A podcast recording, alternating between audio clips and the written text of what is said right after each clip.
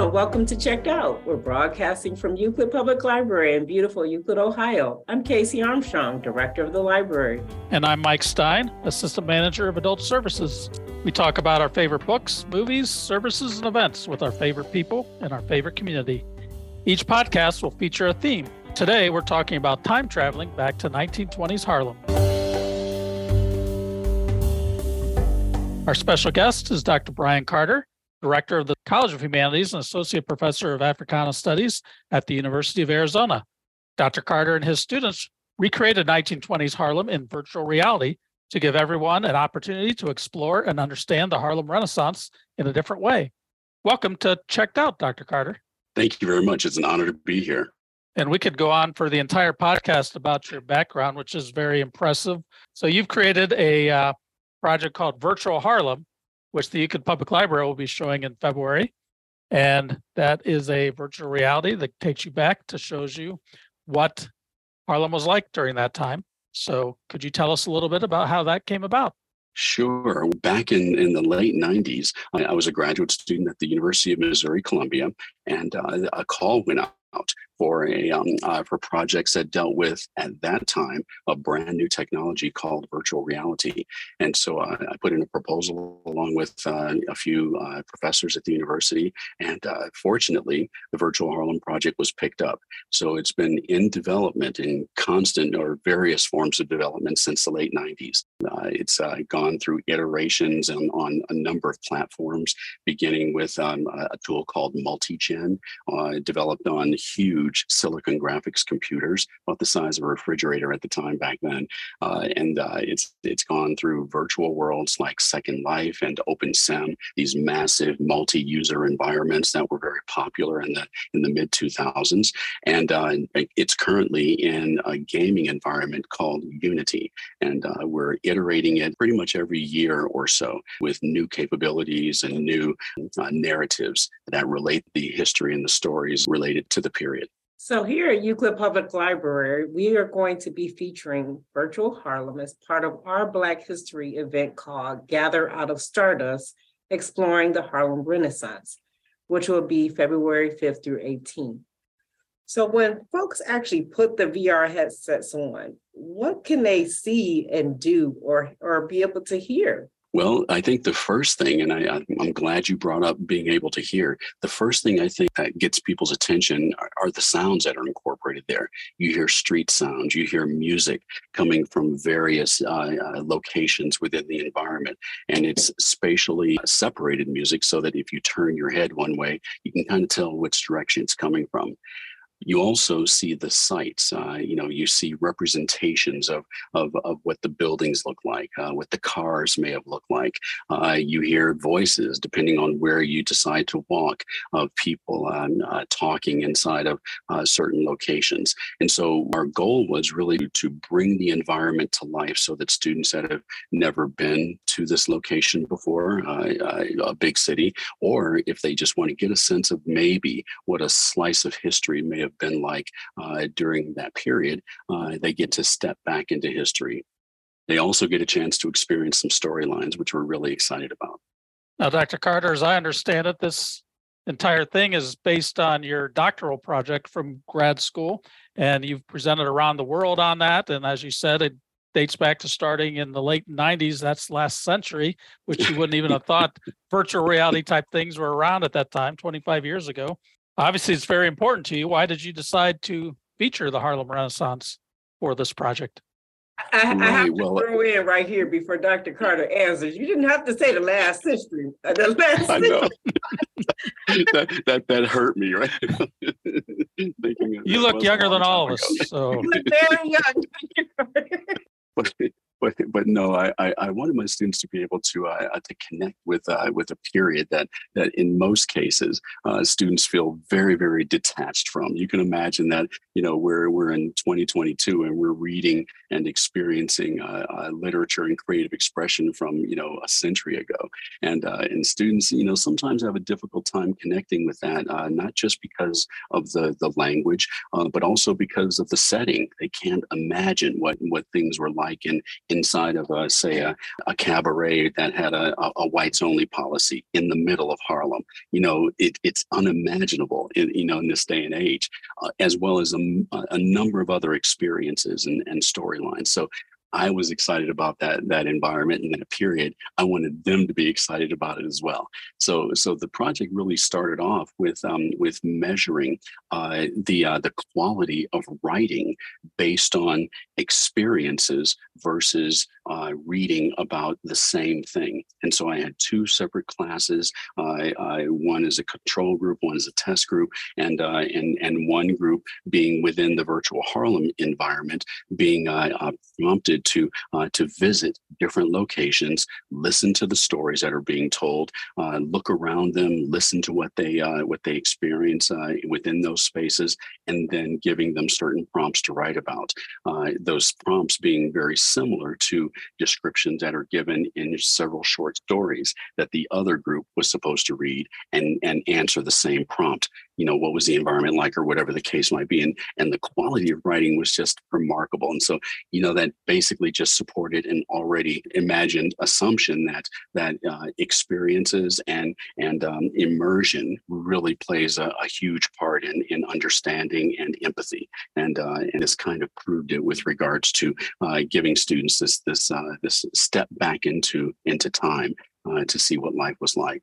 So, Dr. Carter, this kind of reminds me. I remember when I took my children to visit the Frederick Douglass Mansion in Maryland, and my son said, "So he was real." oh God! yes. yes, that's so true. so, give us a little bit more background of how does one bring history alive through VR? Are there any type of special tools that were used to create the project?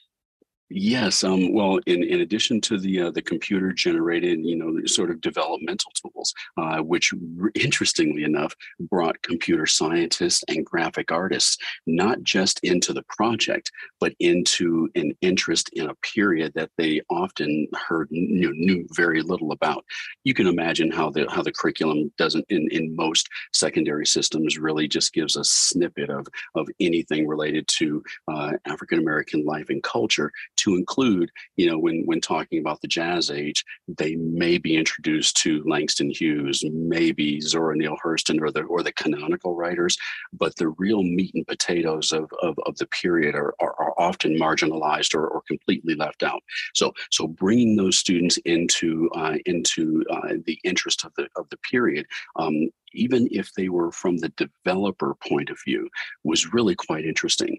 Um, when I start to think about some of the experiences that students were tasked to create, uh, for instance, when the environment was housed in Second Life, Second Life was a massive multi-user environment that had millions of, of users around the world and where students could collaboratively enter virtual Harlem. Uh, they had the opportunity to collaborate with students uh, that I was teaching at the Sorbonne in Paris. So we created a virtual Montmartre. And so these students were meeting online at various hours based on the time zone uh, differences. They were doing projects. They, uh, they collaboratively did a project on uh, Josephine Baker, on Bricktops. Uh, they did all these different events that I was invited to. One of the events was really quite impactful, and that was one one where uh, one of the students found a, um, a, a plug-in that would allow them, uh, require all the students to wear a badge, and that badge would allow them entry into certain locations or not. It was a way, you know, that that people were using this to get into virtual clubs and things like that this student team uh, devised a, um, an experience for students that, that, that you know they could optionally uh, participate in, but but they had to identify what their ethnicity was, and then that's the kind of badge that they got. Then everybody was invited over to the Cotton Club, and based on that ethnicity, they were either allowed entry in the front door or they were relegated around to the side door and made to um, to perform as as as entertainment, a waitress or a waiter within the space. That was their their role within this role playing game. And so so students, you know, that that that were from you know the, the, this has been uh, maybe twenty, um, uh, maybe two thousand eight or two thousand nine. So students in that period just had never experienced this kind of thing where they heard about racism and, and segregation in the past, but never experienced it firsthand. And to experience it then virtually really had them asking questions about, like what you said, uh, uh, uh, Casey, this really happened? And then we got a chance to talk about, well, yes, it did. Let's talk about why and all those kinds of things that really opened up a different kind of conversation that would have been more challenging had we just been reading the books. Well, that really ties in with uh, our next question. You're working with these college students. This is a time period they might not have been familiar with beforehand, really way back into the last century, almost the century before that. Uh, was it hard to get them on board with working on a project about this time period? You know what? It varies based on the semester, and um, uh, interestingly enough, it varies based on where I uh, where I introduced this this particular project. For instance, um, I used it at the University of Missouri. It was very innovative back in the late '90s, early 2000s. Students loved it; they gravitated towards it.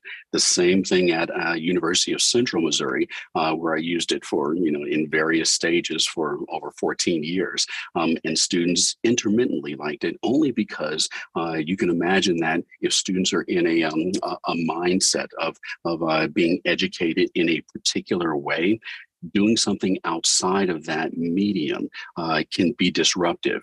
And as innovative as, as we as faculty members like to think we are, uh, if students are in a mindset where they just want to get this class over with and, and, and get that degree, uh, regardless of how innovative the ideas are, sometimes that can be challenging.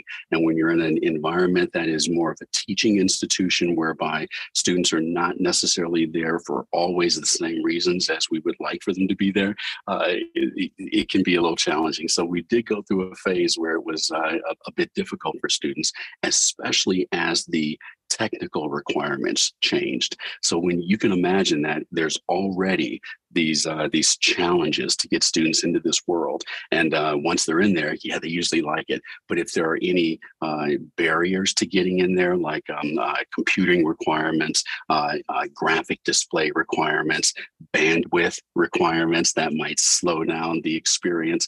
Or even one time, I made this huge mistake of having all of my students, all 30 of my students, in one computer lab lab, not thinking that 30 students on a single pipe or you know a single uh, you know threaded uh, connection uh, trying to access a virtual environment might kind of slow it to a crawl which it did and, and that wasn't a good first uh, first experience but but barring those kinds of challenges for the most part students love this experience. It's really just a matter of, of, of what's on their plate how to get them into this experience and and i think what the popular culture is saying about about the metaverse and virtual worlds now, with talk of the metaverse, interest is extremely high, and so I think it's really a good time to, to capitalize on on, uh, on on creating more of these narratives within within virtual Harlem. Dr. Carter, you're making me feel like I need to go back to school. Like, did I miss something here? but um, when we were offline, you mentioned that um, there were some changes coming down the pike. So can you tell us how virtual Harlem has changed and evolved since its beginning? And how you're adding to the project today? Sure. Uh, well, as I mentioned before, we were on a, a, relatively limited platform that we did. We relied on the display devices for the experience. Uh, we we collaborated with University of Illinois Chicago and used their cave environment. A cave is a 10 by 10 square foot room where the walls of that room are backlit video displays. At the University of Missouri, we had a one-walled cave, which was basically a huge curved screen, which gave you a sense of immersion when you sat in the sweet spot and wore 3D glasses.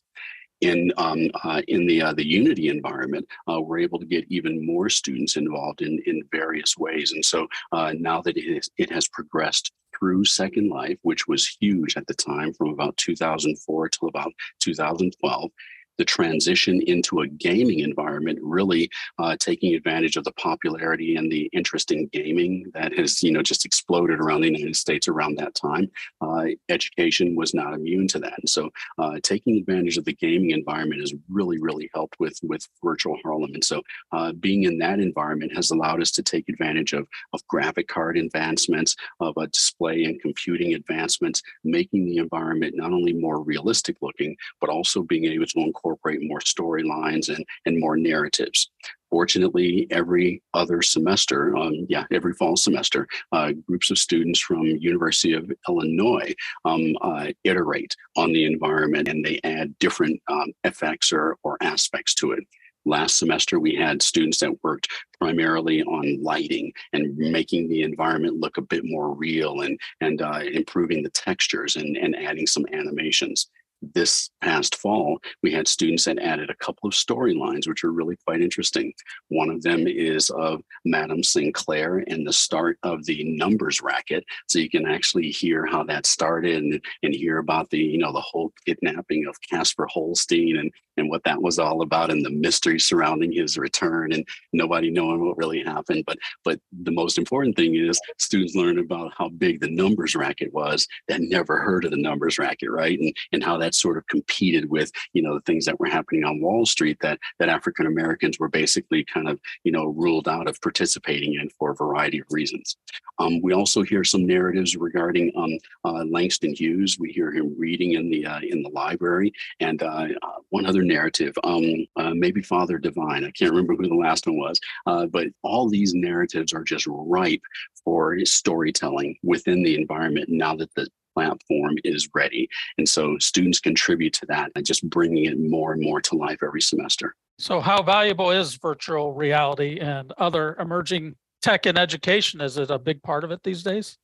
I think it's becoming a, a, bigger part of it as the technology improves, as the cost of that technology in some areas comes down, and as entertainment and gaming uh, really sort of um, uh, you know push the boundaries. I think education is taking advantage of that. So virtual reality um, and you know the whole talk of the metaverse and the the popular culture surrounding that, you know, by by Meta as well as many other players has really not only taken popular culture by storm, but educators are like imagining just like we were when Second Life came being in, in 2004, imagining all the amazing things we can do with virtual reality and bringing our classrooms to life or taking students on virtual field trips getting them involved in the development of that as a part of the instruction because it just makes it more real for them to create something related to their class as opposed to simply consuming content and spitting out something that only the teacher might see.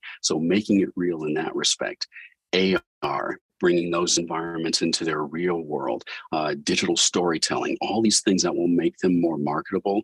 Incorporating that into our curricula really brings the classroom to life and it gives the students a sense of the meaning of this class far beyond the curriculum. It's the tools that they learn to uh, uh, to express their understanding of the curriculum that are very exciting. So this is a great time.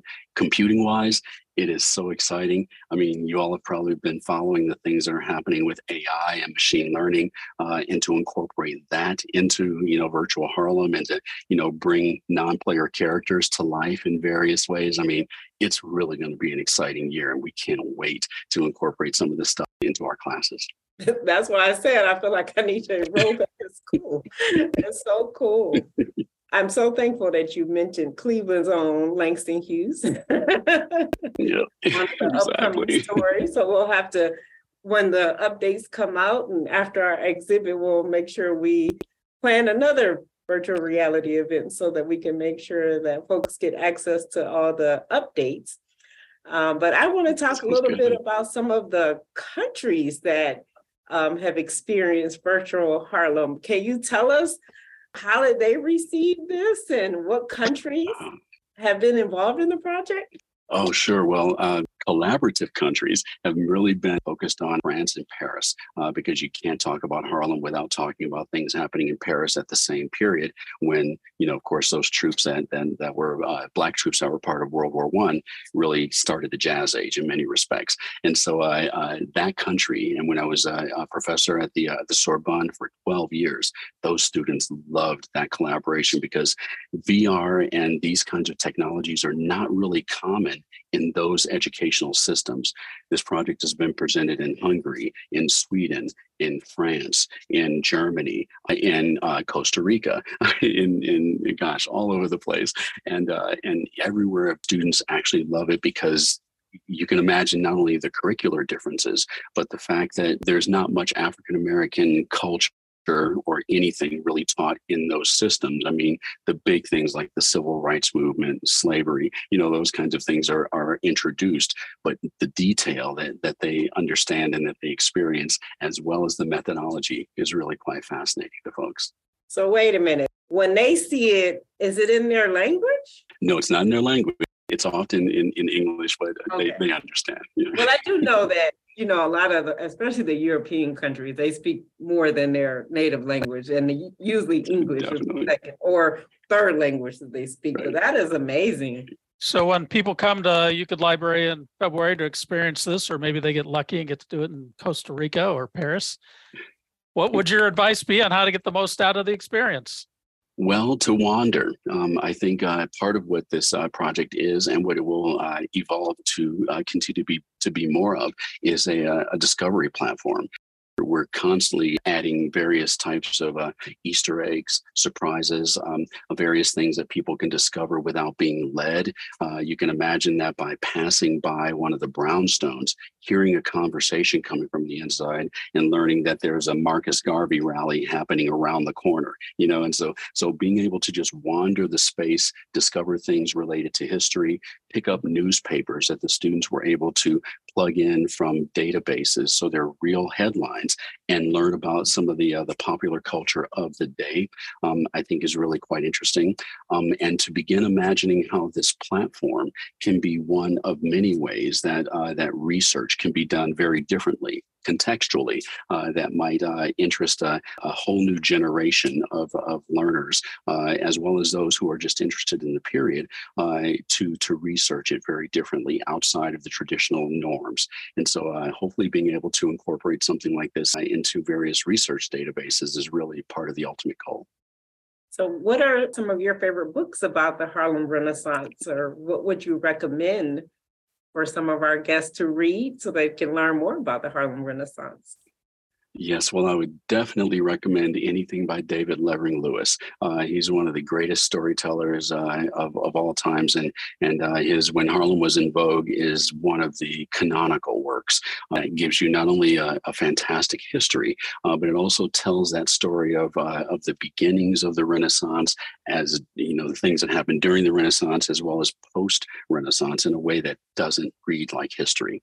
so, if you're interested in that, in in the factual things told in a very different way, read him. But then, of course, you know, the various uh, creative works, uh, when you think about the various genres you can get into, uh, you know, the music of, of Ellington, uh, Ma Rainey, and Bessie Smith, and, and many, many others, uh, Fats Waller, uh, the literature of, of Hughes and Claude McKay and, and James Weldon Johnson, and, and so many others will, will tell the story of the period creatively uh, the paintings, uh, the, uh, the, the videography of Oscar Micheaux.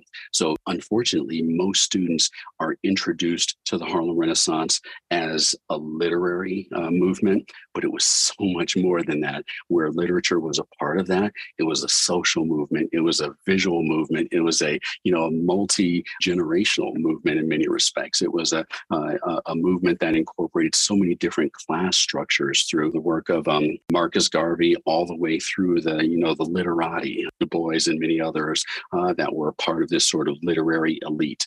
So um, I would just uh, encourage folks to explore the multifaceted aspects of the of the Harlem Renaissance, uh, both through literature, through art, as well as through other forms of creative expression. Well, Dr. Carter, you've sold me on experiencing virtual Harlem. I'm really looking forward to when we have it. I just got my first crash course in virtual reality a few days ago. So for me, it'll be kind of a slow experience, but sounds like there's so much in this that it'll be good to be able to take your time and look through it and see all what is included in there. Is there anything else you would like us to know about virtual Harlem or virtual reality in general? Well, I think uh, definitely try it. Um, take it slow. If you uh, tend to get vertigo, you know, you might just be careful. Make sure you're sitting down, uh, but definitely give it a try and, and be open minded as to some of the many experiences that you can experience in uh, the different forms of VR. Uh, keeping in mind that VR VR can be uh, video based or it can be computer generated. Uh, the better headset you have, the better the experience. And so always keep that in mind with regards to uh, what you might expect. Uh, and keep in mind also that this is only going to get better uh, as graphic cards and um, and visual displays uh, continue to improve. And so you can imagine that these experiences are only going to become more realistic, which is really, really exciting. So this is a great year for these kinds of things. AI is going to really play a big part in the overall experience. And uh, I just encourage folks to yeah, de- definitely give it a try. Thank you so much, Dr. Carter. So we certainly appreciate you coming and joining us today on Checked Out and sharing all of your valuable information about virtual Harlem. Thank you so much.